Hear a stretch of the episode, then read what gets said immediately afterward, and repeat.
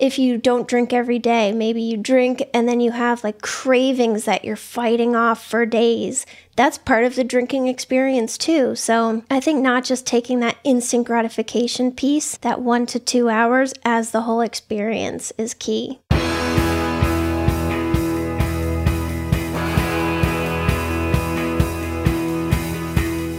Welcome to The One You Feed. Throughout time, great thinkers have recognized the importance of the thoughts we have. Quotes like garbage in, garbage out, or you are what you think ring true. And yet, for many of us, our thoughts don't strengthen or empower us. We tend toward negativity, self pity, jealousy, or fear. We see what we don't have instead of what we do. We think things that hold us back and dampen our spirit. But it's not just about thinking. Our actions matter. It takes conscious, consistent, and creative effort to make a life worth living. This podcast is about how other people keep themselves moving in the right direction, how they feed their good wolf.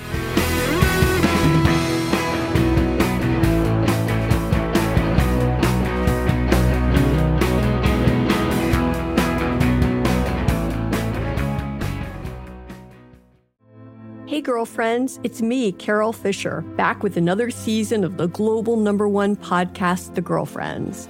Last time, we investigated the murder of Gail Katz. This time, we're uncovering the identity of the woman who was buried in Gail's grave for a decade before she disappeared. Join me and the rest of the club as we tell her story. Listen to season two of The Girlfriends, Our Lost Sister on the iHeartRadio app, Apple Podcasts, or wherever you get your podcasts.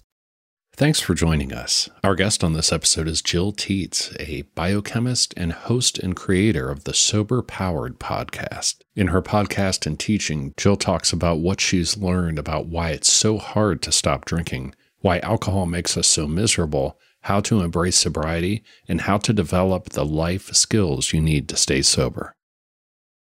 Hi, Jill. Welcome to the show. Hey, thank you so much for having me. I am excited to have you on because we are going to be talking about all things addiction and recovery. But before we get into that, let's start like we always do with the parable. There's a grandparent who's talking with their grandchild, and they say, In life, there are two wolves inside of us that are always at battle. One is a good wolf, which represents things like kindness and bravery and love. And the other is a bad wolf, which represents things like greed and hatred and fear. And the grandchild stops and thinks about it for a second and looks up at their grandparent and says, Well, which one wins? And the grandparent says, The one you feed. So I'd like to start off by asking you what that parable means to you in your life and in the work that you do. I think this is all about which thoughts you indulge and the things that you do every day to support the kind of life that you want to have. So, an easy example for what I mean is as someone who's sober, my mind will often send me thoughts like maybe it's been long enough, maybe you weren't that bad, maybe you're cured. And I can indulge those thoughts, which will then lead me down into allowing them to convince me to give moderation another try.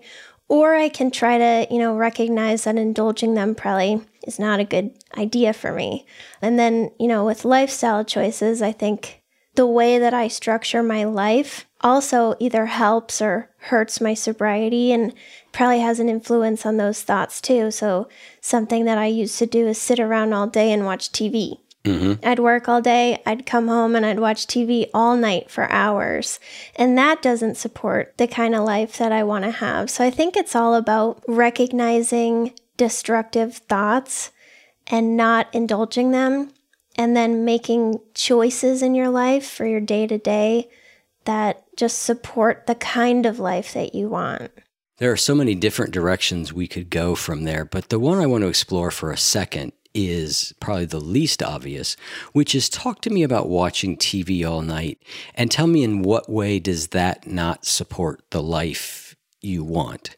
How do you know that it does or doesn't? Yeah, so back when I was drinking, I would go to work and then I would come home and I'd say hello to my husband and I'd get some wine and I'd watch TV. And then I would do that until it was time for bed. So, like four hours or more. Yeah. And then every day I repeated the same thing.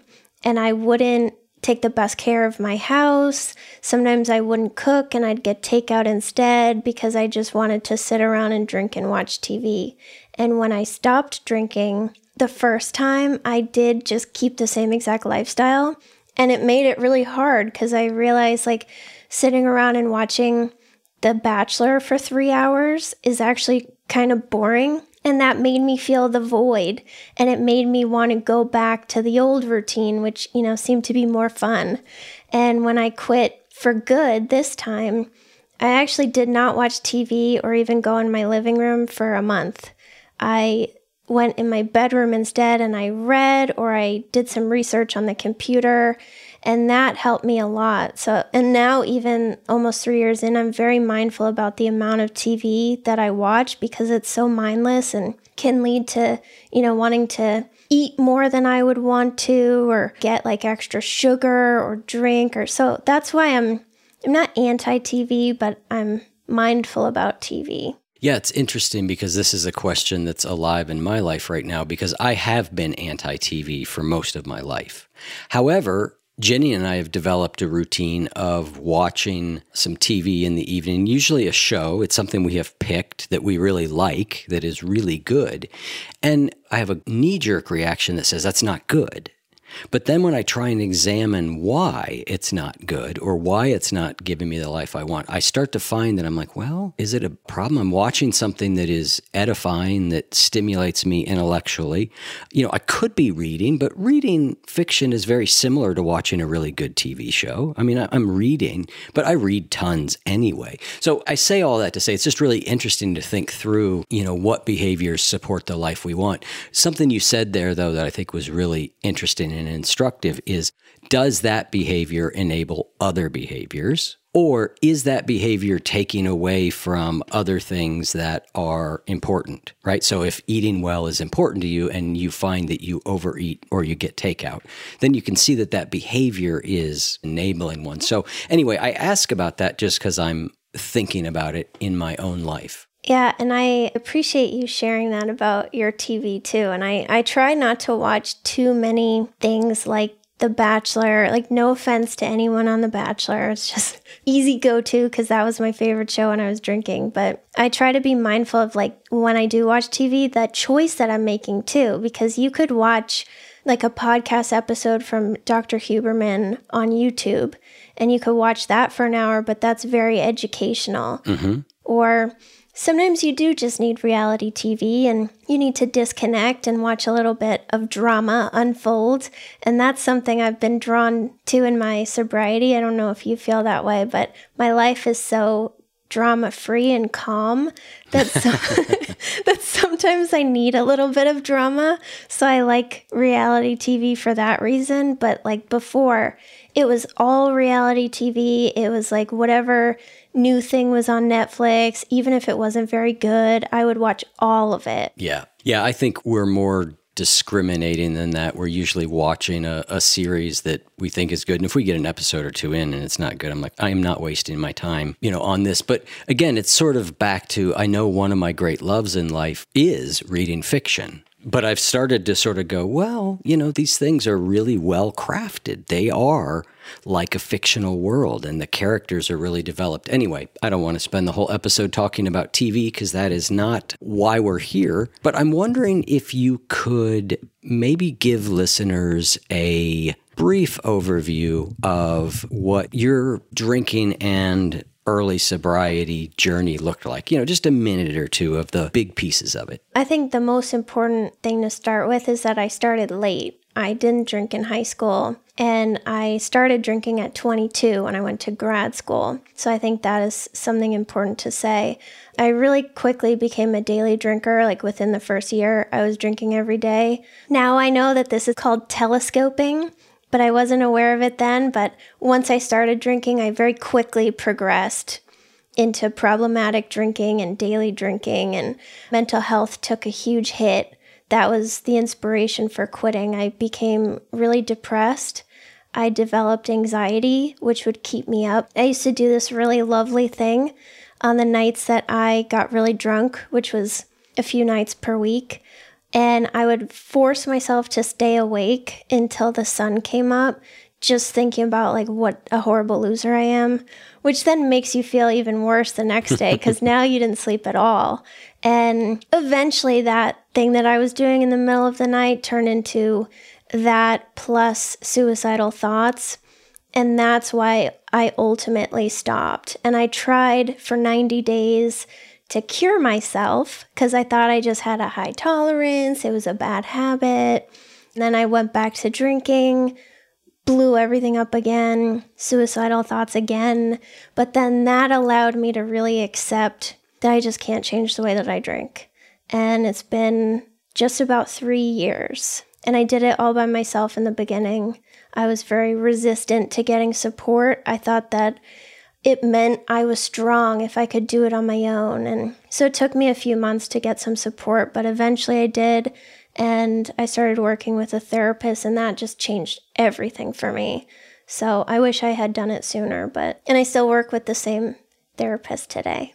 So, you mentioned you didn't drink until you were 22, and that when you drank, your emotional health began to suffer. You developed anxiety, suicidal thoughts came. I'm curious what your m- mental and emotional health was like at 21 or 20 or 19, because very often we are drinking because we're not feeling great in the first place.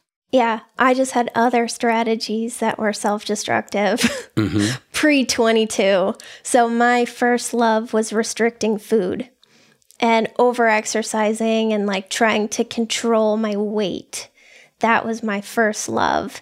And when that's your main interest, drinking isn't really a priority because people get the drunchies and and everybody knows like drinking and, and weight loss like it kind of doesn't go together. It's hard. So that was the main reason that i had no interest in it in college because i just wanted to be super thin. But then in grad school everybody drank except for me and i thought they wouldn't want to be friends with me if i didn't drink too. So then i started trying it and then I almost immediately realized like, this fixes my problems way better than restricting food and overexercising ever did. So I dropped the disordered eating. I didn't need that anymore. And then I just started drinking. Yeah. So I had other things that I did. I was never good at dealing with emotions. I got very overwhelmed and things felt out of control. And then I didn't know what to do with that. So that's why I was drawn to self destructive things to just like calm me down very quickly. Yeah. And so after you got sober, and I want to explore your getting sober period a little bit more because there's some really interesting things in there also. But after you got sober, did you find that any of those eating and exercise issues came back? No, actually which is really good. And I know not everyone's going to have that experience, but I had worked with a therapist when I was 22 to work on that stuff. And that helped change my mindset around it. And I realized like the way that I was obsessing was leading to all of the stuff that I hated. And I learned to eventually just take care of myself and and like not worry so much about tracking or macros or so I, I learned to just kind of relax. And also part of my sobriety journey was improving my body image. That was always a struggle for me. And it took a while. It took probably like six months before i looked in the mirror and i gave myself a compliment for the first time. Just like a quick one not even a good one, just a quick, like, neutral comment. And then I realized, like, wow. So, yeah, body image was always a struggle. It still is sometimes, but it's a lot better. But thankfully, I didn't return to that. You mentioned that your mental health got worse as you drank. And I think this is an area that's worth exploring. And it's sort of an obvious one in a way, which is that we start drinking, drugs, whatever it is, as an emotional coping tool. And it works. You know, it's why we throw ourselves into it wholeheartedly. Or I should say, for some of us, it works really well. And those are the ones of us who end up having a problem. But then over time, I often think of it as this sort of scale, right, of positive versus negative benefits, right, from alcohol. And for me in the beginning, alcohol and drugs were like 100% positive, zero negative. You know, there was a period of time where, and then that ratio slowly starts to change, you know, until, at least with me, I was completely upside down. The benefit I was getting at the end for me, it was heroin. The benefit I was getting was so marginal compared to the extraordinary cost I was paying. So it sounds like something similar happened to you, which was these things made my emotions easier to deal with at first until all of a sudden it made it all worse. Yeah, and my problem was I didn't recognize that it was alcohol for a really long time. Yeah. So I still thought I was getting 100% benefits. Mm-hmm. I thought I was just a suicidal, anxious person that hated myself. I thought that was all me and it was my fault. And like, oh, look, just another problem to add to my list. And I never realized it was alcohol until I actually stopped. And then I saw, like, wow, I don't feel this way anymore. This is shocking. yeah. Well, what's really interesting about that is the nuance in it is that you probably were an anxious person who didn't like herself before you started. So that was actually there. So it wasn't that like alcohol caused all that, but over time, I think what starts to happen, and you write a lot about what happens to our brains scientifically, biochemically around alcohol, is that over time, alcohol now starts to magnify and starts to amplify what was already there. And there are good reasons why alcohol causes anxiety. Yeah, exactly. It took the problems that I started with that alcohol was fixing for me, and then it just enhanced them, which then made mm. me want to drink more to deal with my problems, yep. which then enhanced the problem even more. And it created this awful cycle that eventually like I became desperate enough to try to get out of it, but yeah, it just it made it worse and worse and worse and over the years I would blame tequila. That was my first. It's tequila that's making me so depressed. So I can't drink margaritas anymore. That must be why. And I would blame like certain little things or it's this person's fault. It's not precious alcohol. Yep. But then as time went on and it continued to get worse, eventually I had to face it, I lost all the excuses. Yeah, it's really interesting because I think I, like you, I started my heavy drinking a little bit later. I was 18, which is still even late by some standards. I had I'd done it a little bit in high school and I drank strangely from the beginning, but I didn't do it often. And then I quit for a number of years completely. So when I started again, I've never heard that term telescoping. I telescoped really, really quickly. But I think I realized relatively early on that there was a problem, that there was something not normal about my drinking. I'm amazed I sort of even realized that because I was around a ton of hard drinking and hard drugging people. And yet I just something inside me had this sense something wasn't right. You know, I think at the age of 19, so I've maybe been drinking a year, maybe I was 19 or 20, a year and a half at that point. I moved. I moved to San Francisco because I was trying to change my drinking. But it's interesting how we can sort of have a sense of it a little bit, but denial being so strong. And when we see alcohol or drugs as truly our salvation, it's very difficult to question it. I wanted to hit something else that you said in there. I think you said it really well. You said that I realized I couldn't change the way I drank. Say a little bit more about that.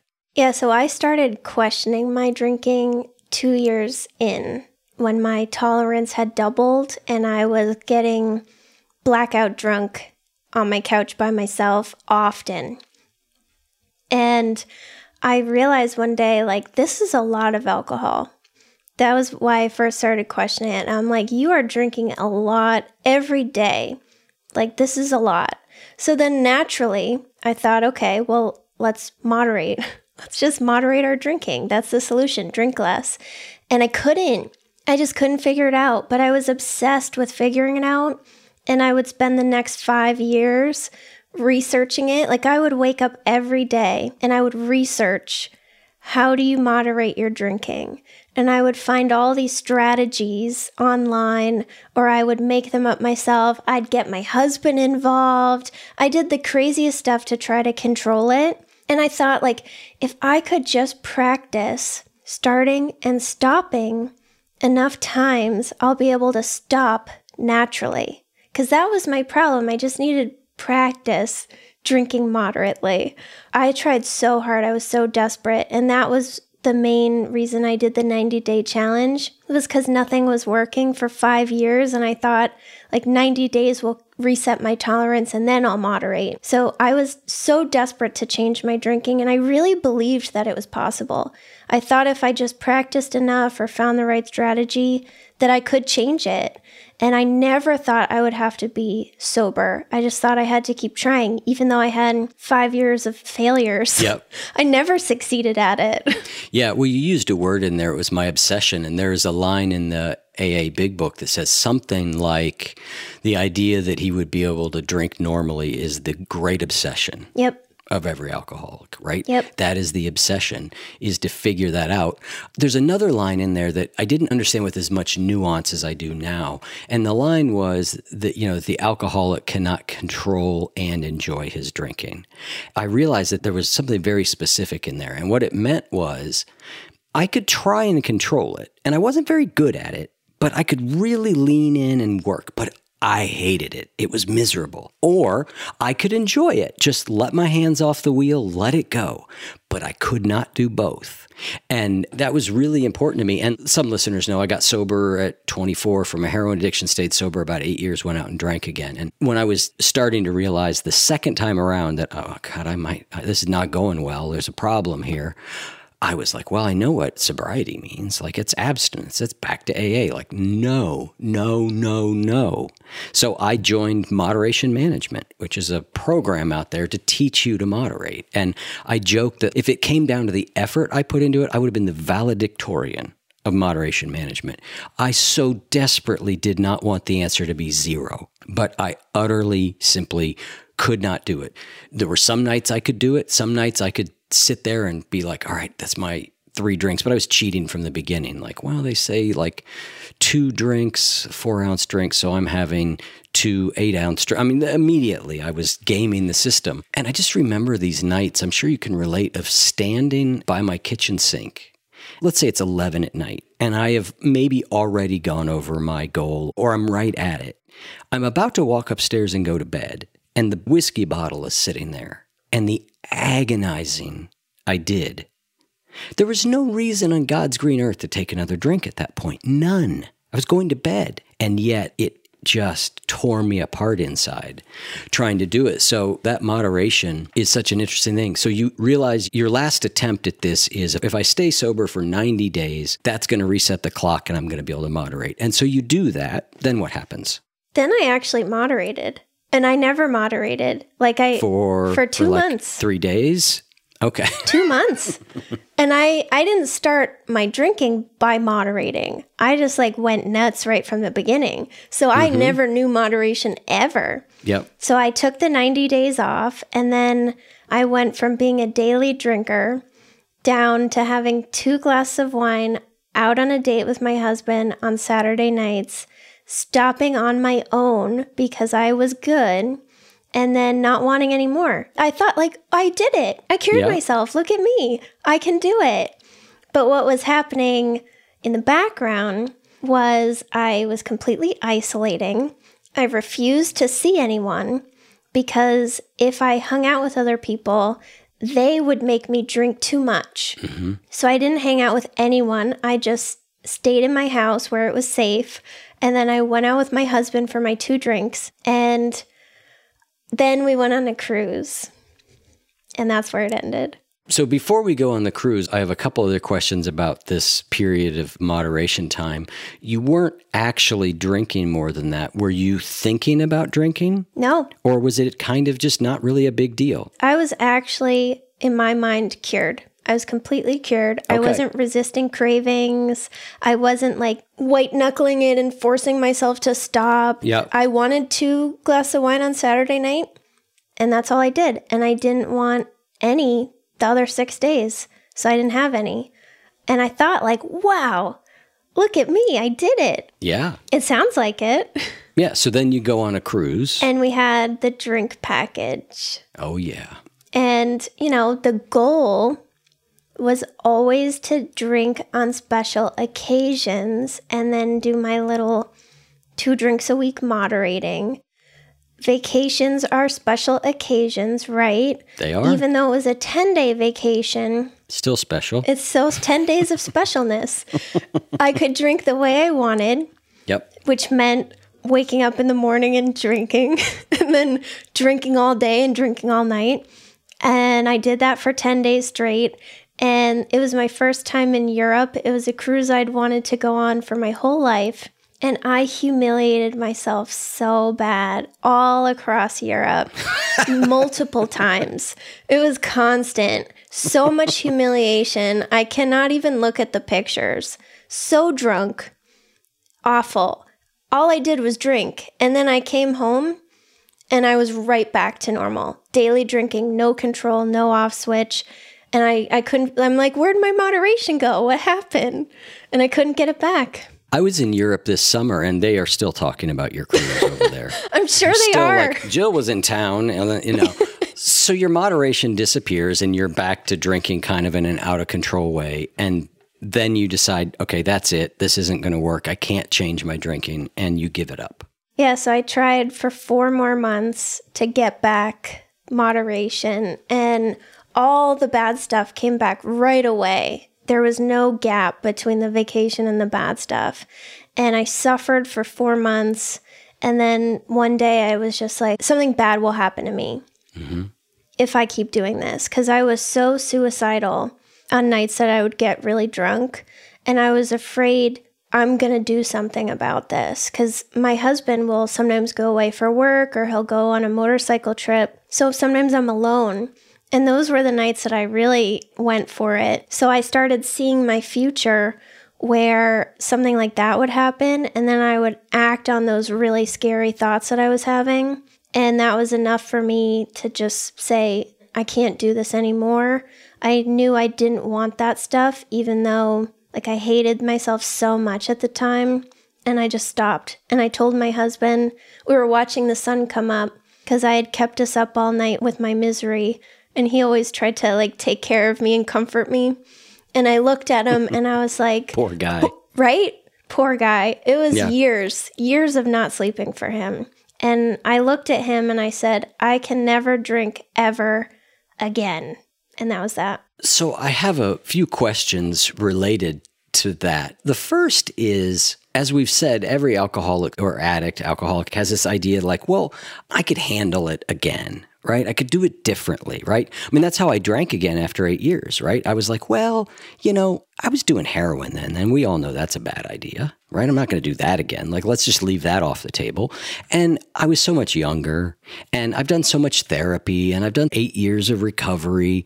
I was looking at, I was like, I make good decisions in my life. Like, you know, I'm a dad, I make good decisions about my son, I'm successful in my career, I make good decisions there. Surely I can do this again. And like you, I actually had a short period of moderation where I was like, oh, look, the world didn't end. I took a drink and, and the world didn't end. But I feel like I had a lot of cycles of this, and maybe you did in your own way. But it sounds to me like part of my brain, if I was you, would be saying, all right, you've quit, and we know when you quit again, that you reset and you were doing fine. So let's just reset and then let's not go on a cruise. How do you work with that thought when it comes up? Because I'm sure it does, right? Yeah, 18 months was very challenging for me because I had a lot of those thoughts. I thought often around that milestone, maybe it's been long enough. Maybe you weren't actually that bad and you went overboard. And I was getting to know more people in the sober community. And, you know, some people just have more extreme stories. Yep, And I would yep. hear their stories and I'd be like, well, I wasn't that bad. So maybe I wasn't bad at all. Maybe I just, you know, went overboard with this whole sober thing. Yep. And that's what I meant in the beginning about like indulging the thoughts because even though I had a lot of those thoughts, I didn't follow them down into the hole. I recognize, like, no, you've talked yourself into this before and you know how it goes. And Yep. maybe I could moderate if I completely isolated and didn't do anything yeah. but you can't isolate 100% of the time forever. And it's just not worth it for me to go back to that place because between the cruise and stopping for good there were four really really painful months Yep. and it's not like you can moderate a little bit and then you know have a bad night and go back to sobriety sometimes it takes months or years of blowing up your life before you can get back to sobriety again. And what helps me the most is like being a part of the sober community, like with my page and my podcast and the work that I do. So I feel a lot of accountability, and that helps me resist the thoughts too. But I do have them. My mind, like, desperately wants me to try to moderate again. Yeah. You bring up several, I think, important things there. And one is, I think it's really important to realize like, we can't always come back. I know people who got sober when I did the first time and went back out like I went back out, and they are still out. Every time I see them, they talk about getting back in. And year after year after year, they can't do it. They simply cannot make it stick. So, again, the reasons why some of us are able to get sober and others aren't is truly one of life's great mysteries to me. I don't understand it. But that's one thing that helps me is like, you may not have another recovery in you. Like the second time around for me was so much harder than the first time. I don't know why. I mean, I can isolate some of the variables about why it might have been harder, but I mean, I just was plagued by cravings for a long time, far longer than the first time around. It felt like a real battle. So I think that idea of what you're saying is really valuable, which is that you don't know that you're going to get back. And then the other thing I think you touched on, which is another point that I kind of want to call out, is the risk to reward factor. The reward for you if you moderated would be two drinks on Saturday night, right? Okay, that's nice. The risk is outsized, right? It's suicide in your case. It's a likely progression to suicide. So I think that's the other thing for those of us that get trapped with moderation thoughts that works for me very often is to be like, okay, yeah, maybe, but what's the reward to risk? You know, if I moderate, I'm having a couple drinks a week. I mean, is that going to make my life incredibly better? No, it might make an hour of my life better. But the risks in my case have been proven over and over again, which I will burn my life to the ground. You know, it will happen. It might take a month, it might take a year, it might take three years, but that seems to be the thing. So I think that risk to reward ratio. And then the last piece you called out there, I think, is also really valuable is recognizing the impact of what I'm doing on others. And that impact is easier to recognize when we're sober and not in denial. When you're drinking, you have to do everything in your mind to minimize that, to keep drinking. But when we're sober, we're able to see it. So I think you identified like three really useful strategies there for like working with maybe I could moderate thoughts, which I think everybody in recovery has them. I think they are just part of the territory, some more than others, but we all have them from time to time. Yeah, and for me, just the fact that I have those thoughts means I can't moderate. I also accept that. I'm like, my husband would never think about it. Sometimes I get so like envious of him, but he Yep. just randomly stopped drinking for like three months last summer, in the summer too. And he never had like, maybe it's been long enough, or, you know, he just randomly didn't want it. Yep. And I can compare my experience to his experience and see like the way that I try to talk myself back into it means I can't do it. Yep. So having him in my life has been so helpful for me because I have an example of like how different my drinking is from what like I wish it could ever be. Yep. Yep, totally. I heard you on another podcast, and the woman said something that I'm amazed in having been in recovery more or less since I was 25. I've never heard before. You guys were talking about this question of, am I alcoholic or not? And she said, you know, nobody ever has to ask themselves, like, am I a frog? Which cracks me up. Like, you just know, like, well, I mean, I, it never comes up because I'm clearly not a frog.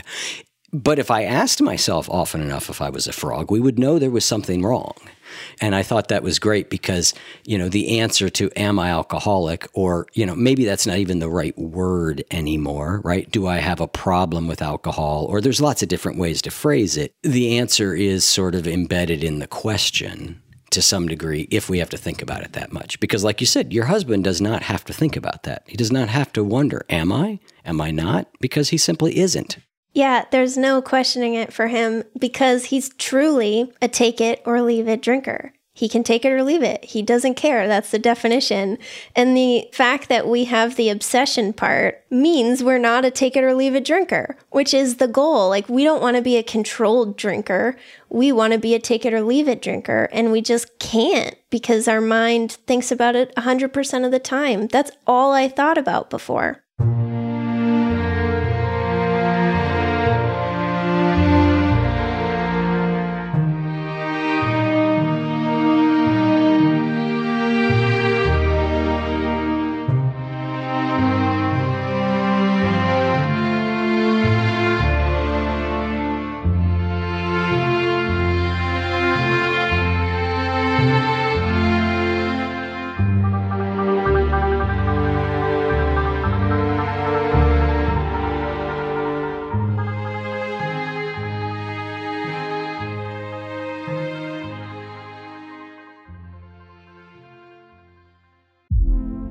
Hey, girlfriends, it's me, Carol Fisher. I'm so excited to tell you about the brand new series of The Girlfriends.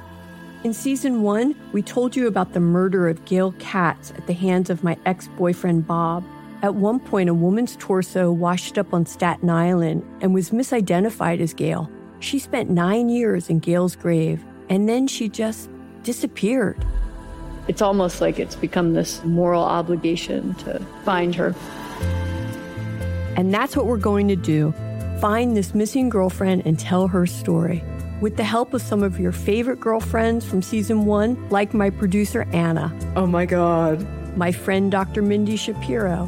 Hi, it's Dr. Shapiro, and I'd like to speak with the deputy medical examiner. And of course, Gail's sister, Elaine Katz. Having no closure, it kills you. Join us as we try to solve a 35 year old cold case. It's not going to be easy, but it's going to be one hell of a ride. what? I can't believe this. Listen to season two of The Girlfriends, Our Lost Sister on the iHeartRadio app, Apple Podcasts, or wherever you get your podcasts. The Therapy for Black Girls podcast is an NAACP and Webby Award winning podcast dedicated to all things mental health, personal development, and all of the small decisions we can make to become the best possible versions of ourselves. Here, we have the conversations that help Black women decipher how their past inform who they are today and use that information to decide who they want to be moving forward. We chat about things like how to establish routines that center self care what burnout looks and feels like, and defining what aspects of our lives are making us happy and what parts are holding us back. I'm your host, Dr. Joy Harden Bradford, a licensed psychologist in Atlanta, Georgia, and I can't wait for you to join the conversation every Wednesday. Listen to the Therapy for Black Girls podcast on the iHeartRadio app, Apple Podcasts, or wherever you get your podcasts. Take good care, and we'll see you there.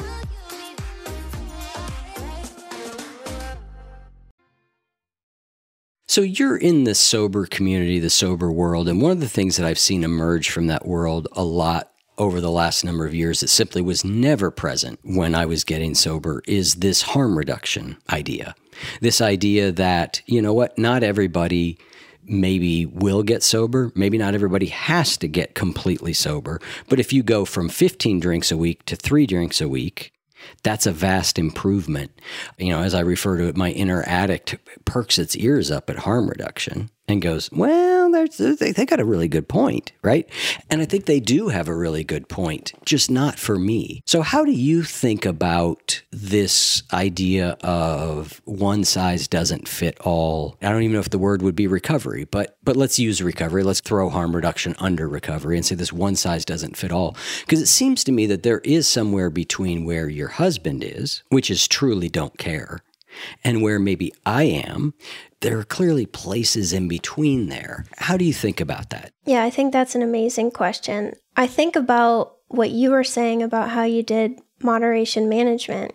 Like, imagine if you and I were both drinking today and we had all of these options.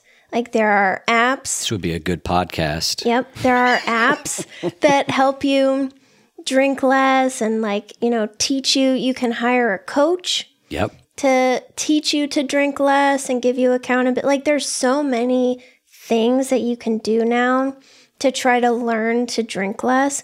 And I would have given them all of my money, all of it. Yeah. Take it. Yep. Please help me.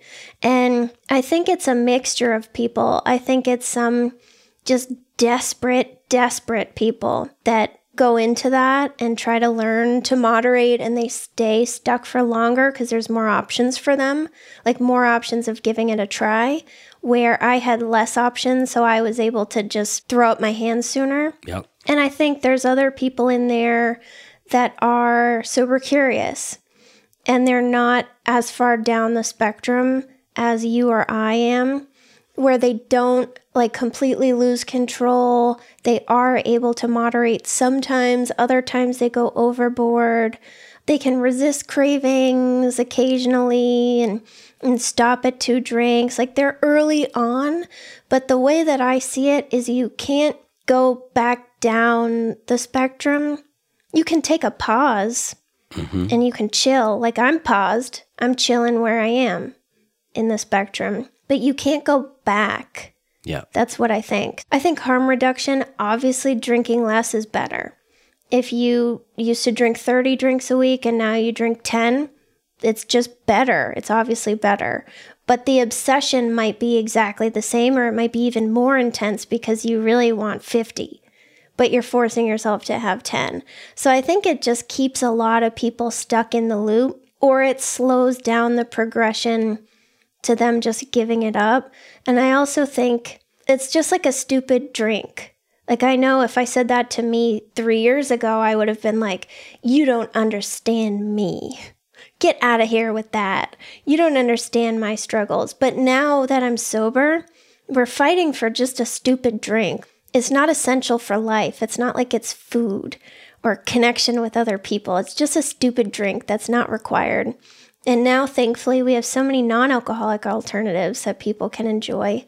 So I think fighting so hard to keep something that's not essential in your life should also just kind of be a sign. Like if you're giving a coach thousands and thousands of dollars to help you learn to drink less because you can't drink less on your own, like it just slows down the quitting in my mind. I think it works for some and it pushes the pause for a bit on their progression, but I don't think it takes them backwards to where my husband is.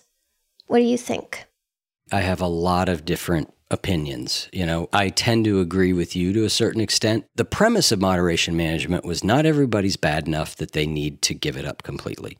I think that is a valid premise. what I saw in moderation management, and again, this is 15 years ago, was a bunch of people who were just like me, who were desperately trying to take it from alcoholic drinking to normal drinking. And it wasn't working for the vast majority of them you know now i am very glad that i did moderation management by the way and maybe spending thousands of dollars on a coach and spending time with an app is sometimes what we need to kill off the belief that we can moderate like moderation management was good for me because i whenever i start thinking about it i'm like look we've tried this you worked really hard at this. You know, you joined a program for this and it did not work. So I think there is some value in that.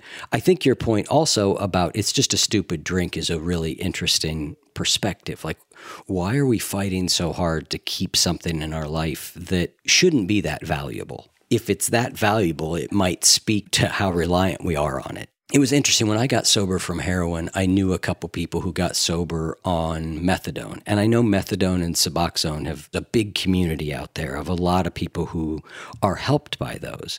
The opinion that I had at that time, and I have tamed it a little bit and been willing to go like, well, not everybody is me. It's a different opinion, but the feeling I had at that time was, I am so glad that I am fully sober.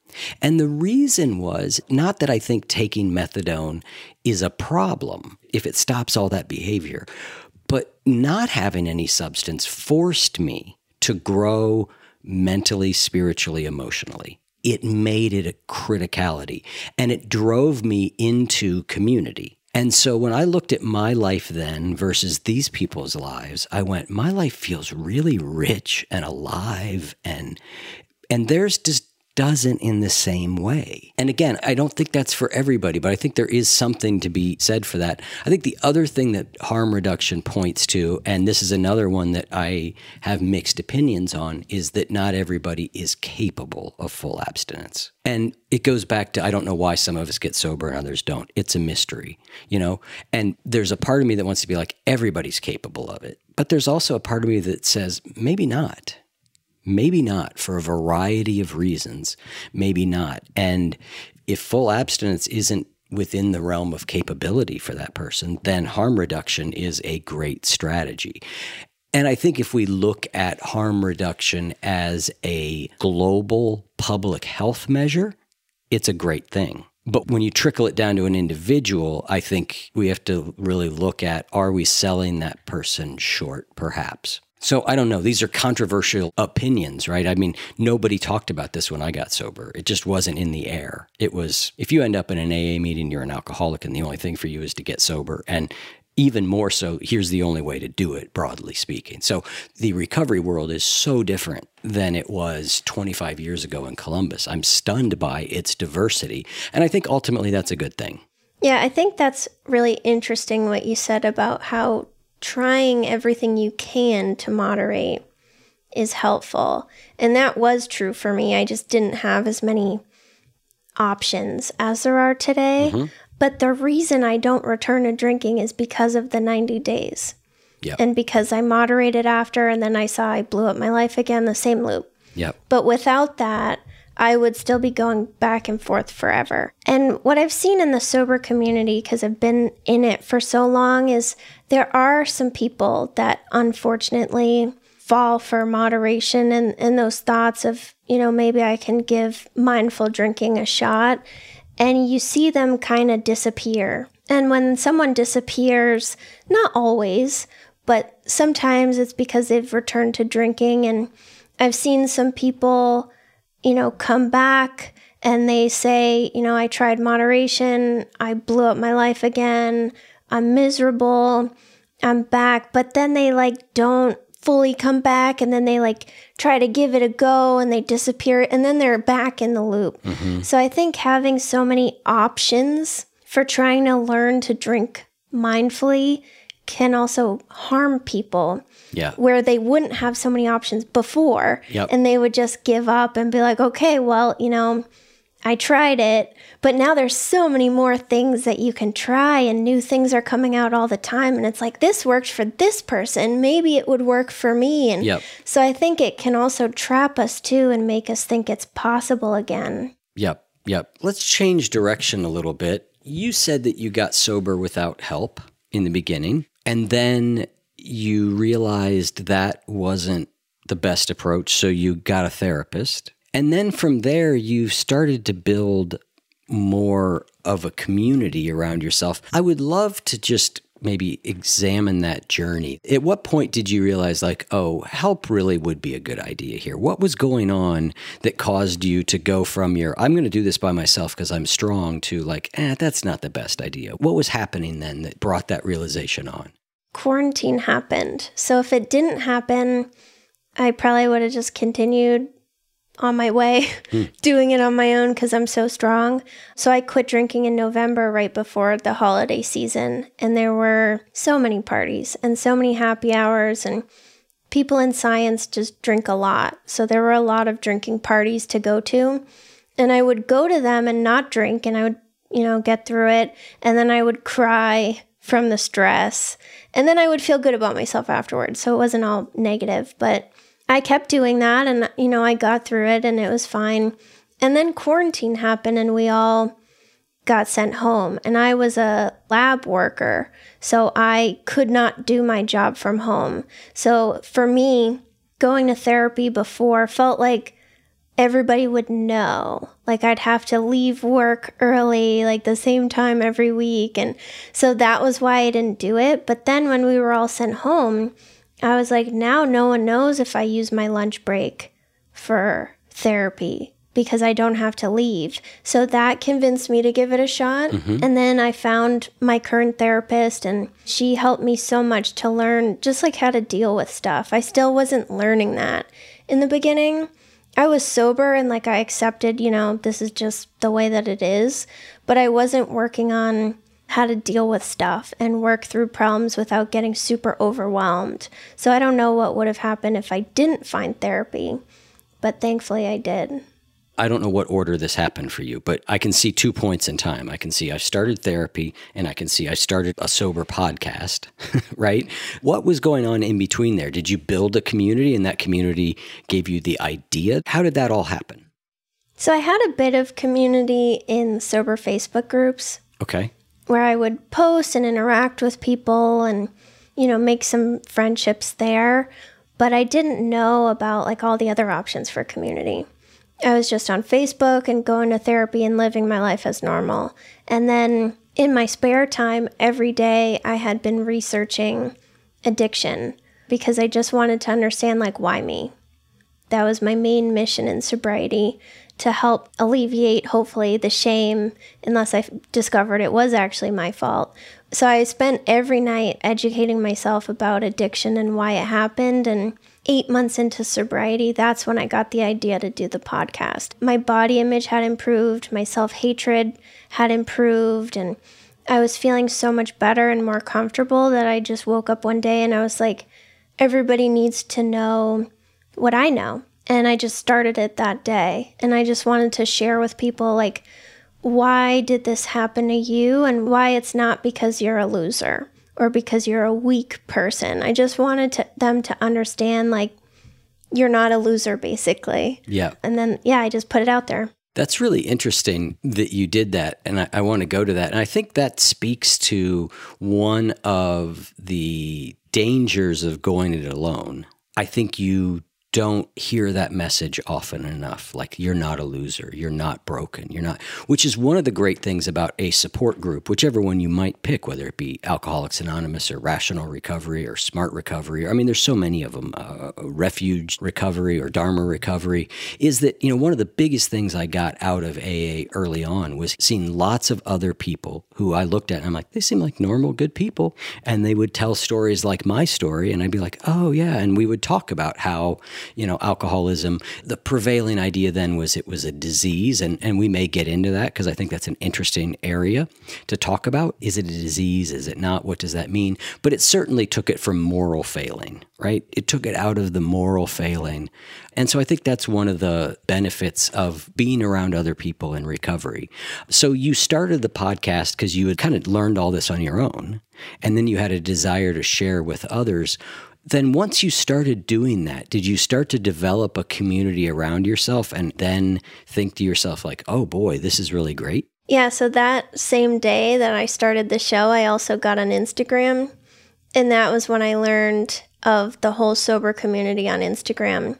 And that community is much tighter than what's inside Facebook groups.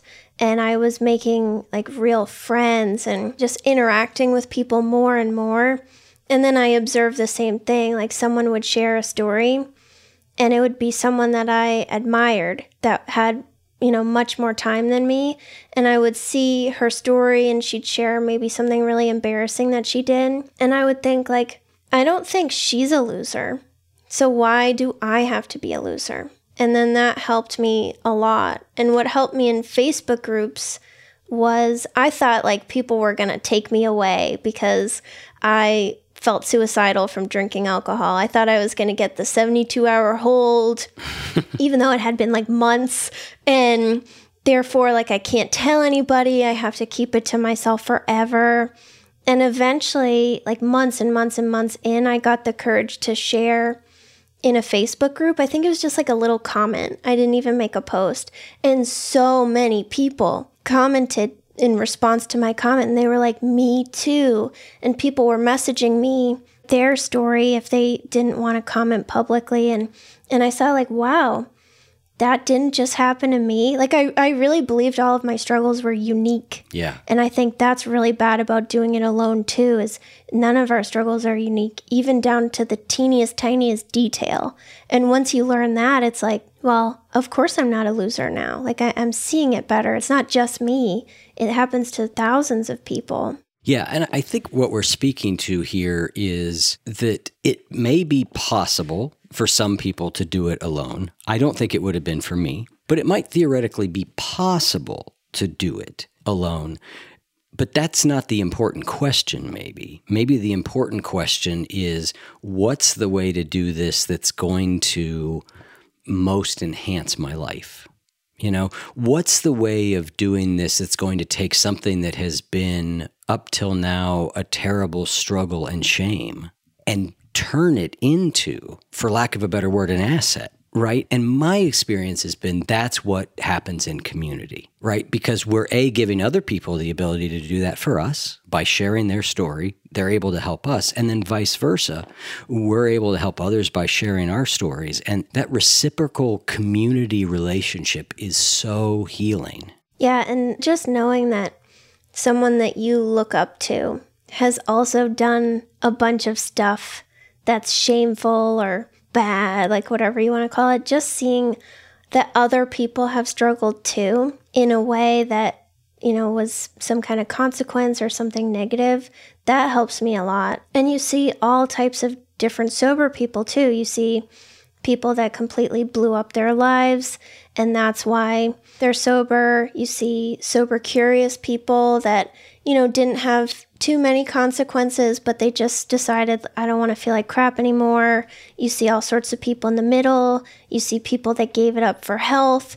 So, wherever you're at in your journey, you can see, like, wow, that person didn't blow up their life.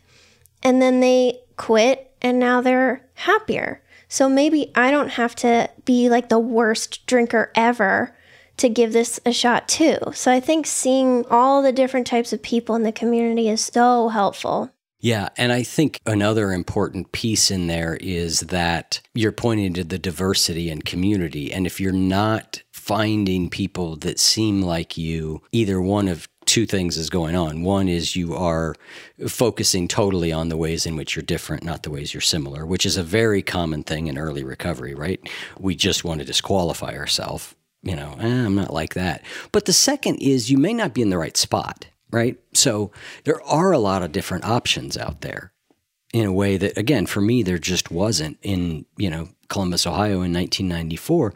There are so many different places that you can seek community and you can find people that are like you and that you can relate with. And so I think a is try to look for the similarities, not the differences. But B, keep looking. If what you find doesn't make sense to you, keep looking. And I, I, say the same thing, even if the recommendation or somebody is like doing AA. It's like, don't go to a meeting and decide it's the wrong thing. Don't even go to that same meeting five times and determine it's the wrong thing. Like, try some other ones because even within one group like AA in one city, the differences in the type of group and the, the spirit and the energy in that group can be radically different. I mean, almost night and day in some ways. And so community is there if we're persistent in looking for it. Yeah, and you can even lurk in a community now. Mm-hmm. You can just, you know, follow people on Instagram and just kind of observe or join a Facebook group and observe or Twitter, TikTok, like they're everywhere, YouTube. So you can just observe until you're comfortable and then enter the community. So we're really fortunate that there are so many sober people on social media now. Let's talk a little bit about an idea that I think you have said that I think is important. And you say, I believe that one of the keys to maintaining sobriety is breaking down those beliefs that alcohol is good and recognizing what alcohol actually does. Say a little bit more about that, why that's important, and maybe your top instance or two of what we think alcohol does for us and what it actually does for us. Yeah, so because alcohol provides instant gratification, we get fixated on that beginning part. And we think the rest of the story, all the suffering later, is more like our fault and it's us. And we don't connect that alcohol is contributing to it. So, a good example of that would be someone drinking to manage anxiety.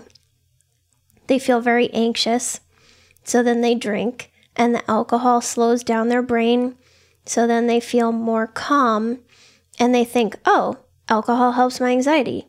Done. But then when they wake up in the middle of the night, they have the jolt, the racing heart, the anxiety, you know, all night, all the next day, their anxiety's worse. They don't connect that to the drinking that they did that night. And that's where a lot of us go wrong is we think it just helps and that's the end of the story and all the rest of it is us. Same thing with depression. Like I thought I was just a depressed bad loser. And when I drank, I had these 2 hours of happiness and fun and connection with my husband. And then I went back to being a miserable loser.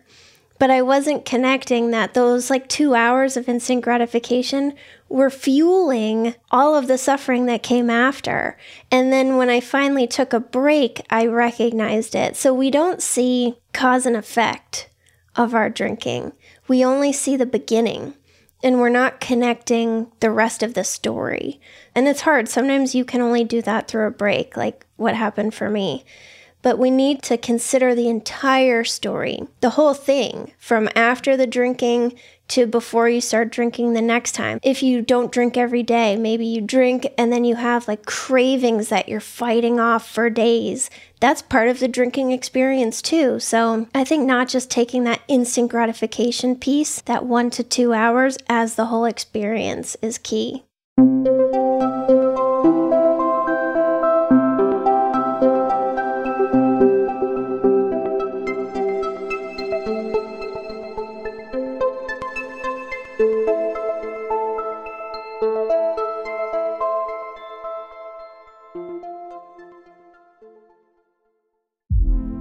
Hey, girlfriends, it's me, Carol Fisher. I'm so excited to tell you about the brand new series of The Girlfriends.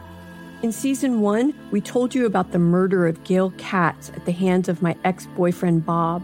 At one point, a woman's torso washed up on Staten Island and was misidentified as Gail.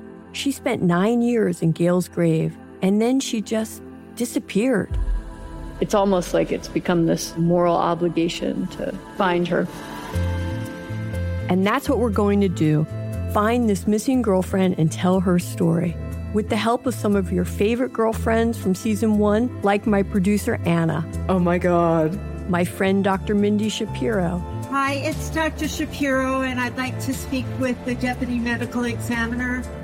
And of course, Gail's sister, Elaine Katz. Having no closure, it kills you. Join us as we try to solve a 35 year old cold case. It's not going to be easy, but it's going to be one hell of a ride. what? I can't believe this. Listen to season two of The Girlfriends, Our Lost Sister on the iHeartRadio app, Apple Podcasts, or wherever you get your podcasts. The Therapy for Black Girls podcast is an NAACP and Webby Award winning podcast dedicated to all things mental health personal development, and all of the small decisions we can make to become the best possible versions of ourselves. Here, we have the conversations that help Black women decipher how their past inform who they are today and use that information to decide who they want to be moving forward. We chat about things like how to establish routines that center self care, what burnout looks and feels like, and defining what aspects of our lives are making us happy and what parts are holding us back. I'm your host, Dr. Joy Harden Bradford, a licensed psychologist in Atlanta, Georgia, and I can't wait for you to join the conversation every Wednesday. Listen to the Therapy for Black Girls podcast on the iHeartRadio app, Apple Podcasts, or wherever you get your podcasts. Take good care, and we'll see you there.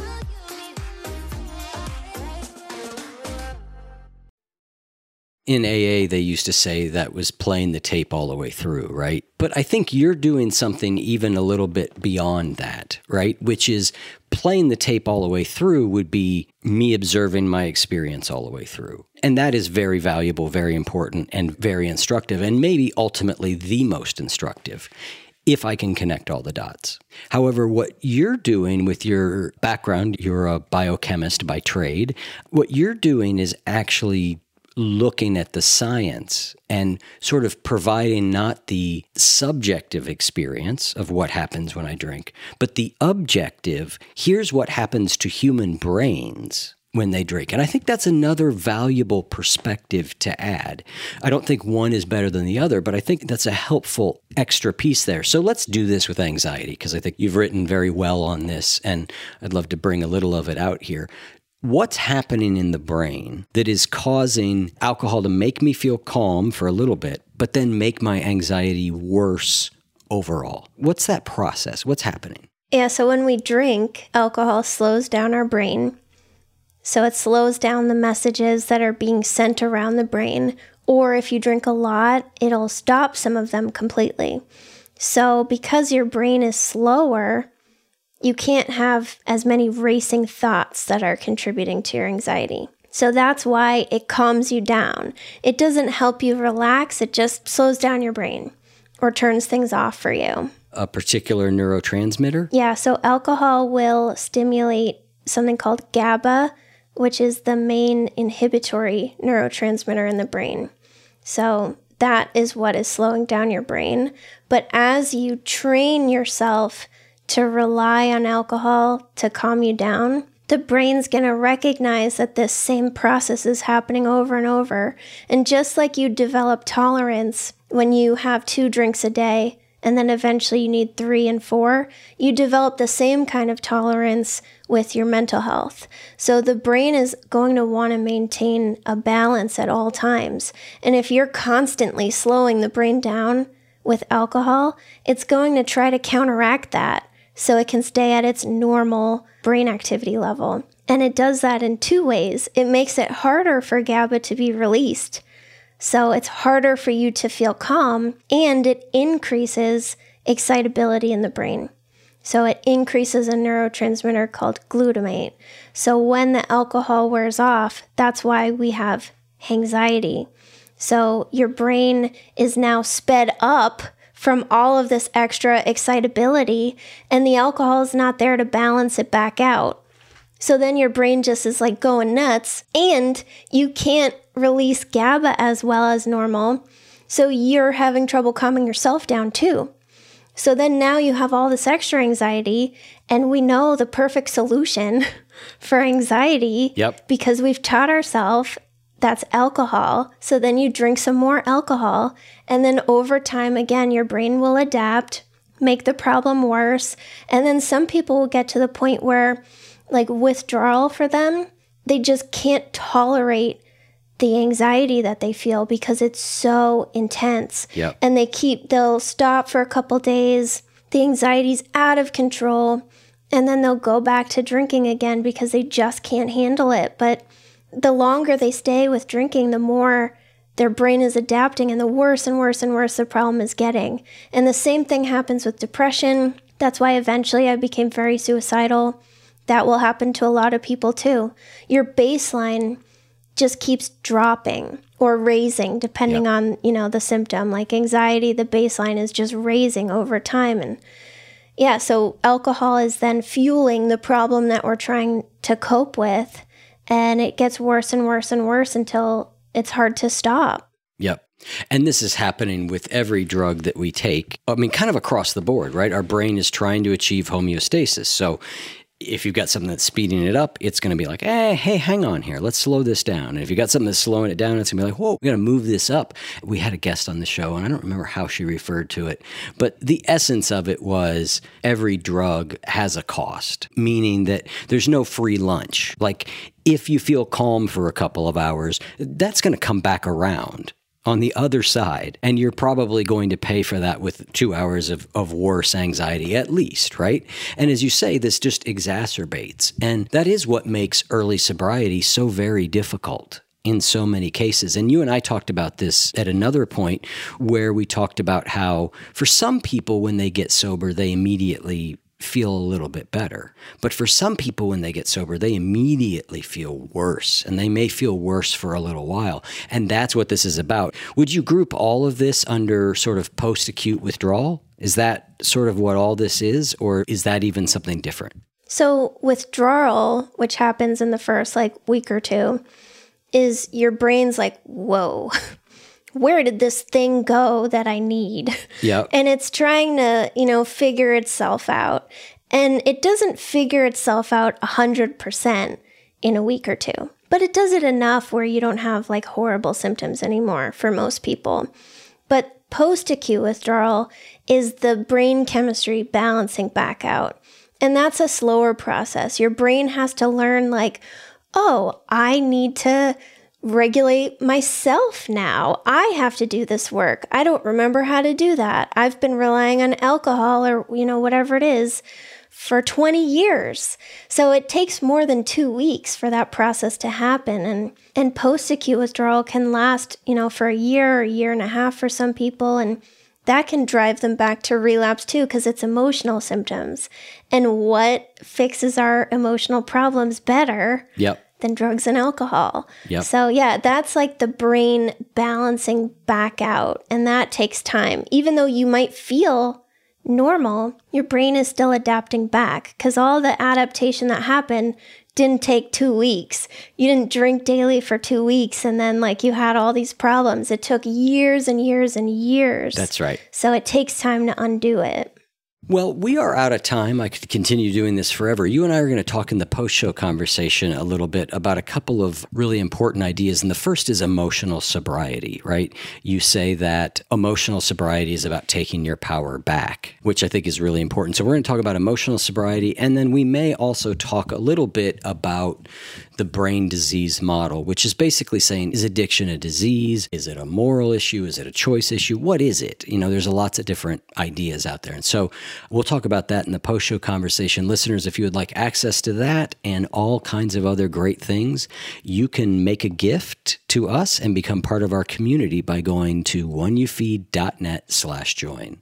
Well, Jill, thank you so much for coming on. It has been such a pleasure to talk with you, and I've really enjoyed it. Thank you so much having me.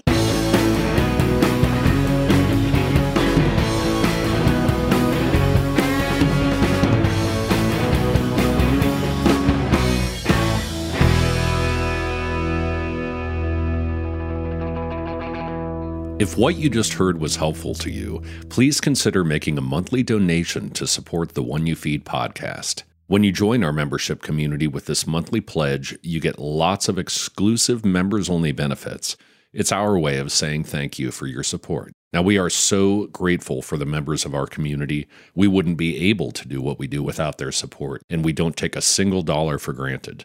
To learn more, make a donation at any level, and become a member of the One You Feed community, go to oneyoufeed.net slash join. The One You Feed podcast would like to sincerely thank our sponsors for supporting the show. Hey, girlfriends, it's me, Carol Fisher, back with another season of the global number one podcast, The Girlfriends. Last time, we investigated the murder of Gail Katz. This time, we're uncovering the identity of the woman who was buried in Gail's grave for a decade before she disappeared. Join me and the rest of the club as we tell her story. Listen to season two of The Girlfriends, Our Lost Sister on the iHeartRadio app, Apple Podcasts, or wherever you get your podcasts.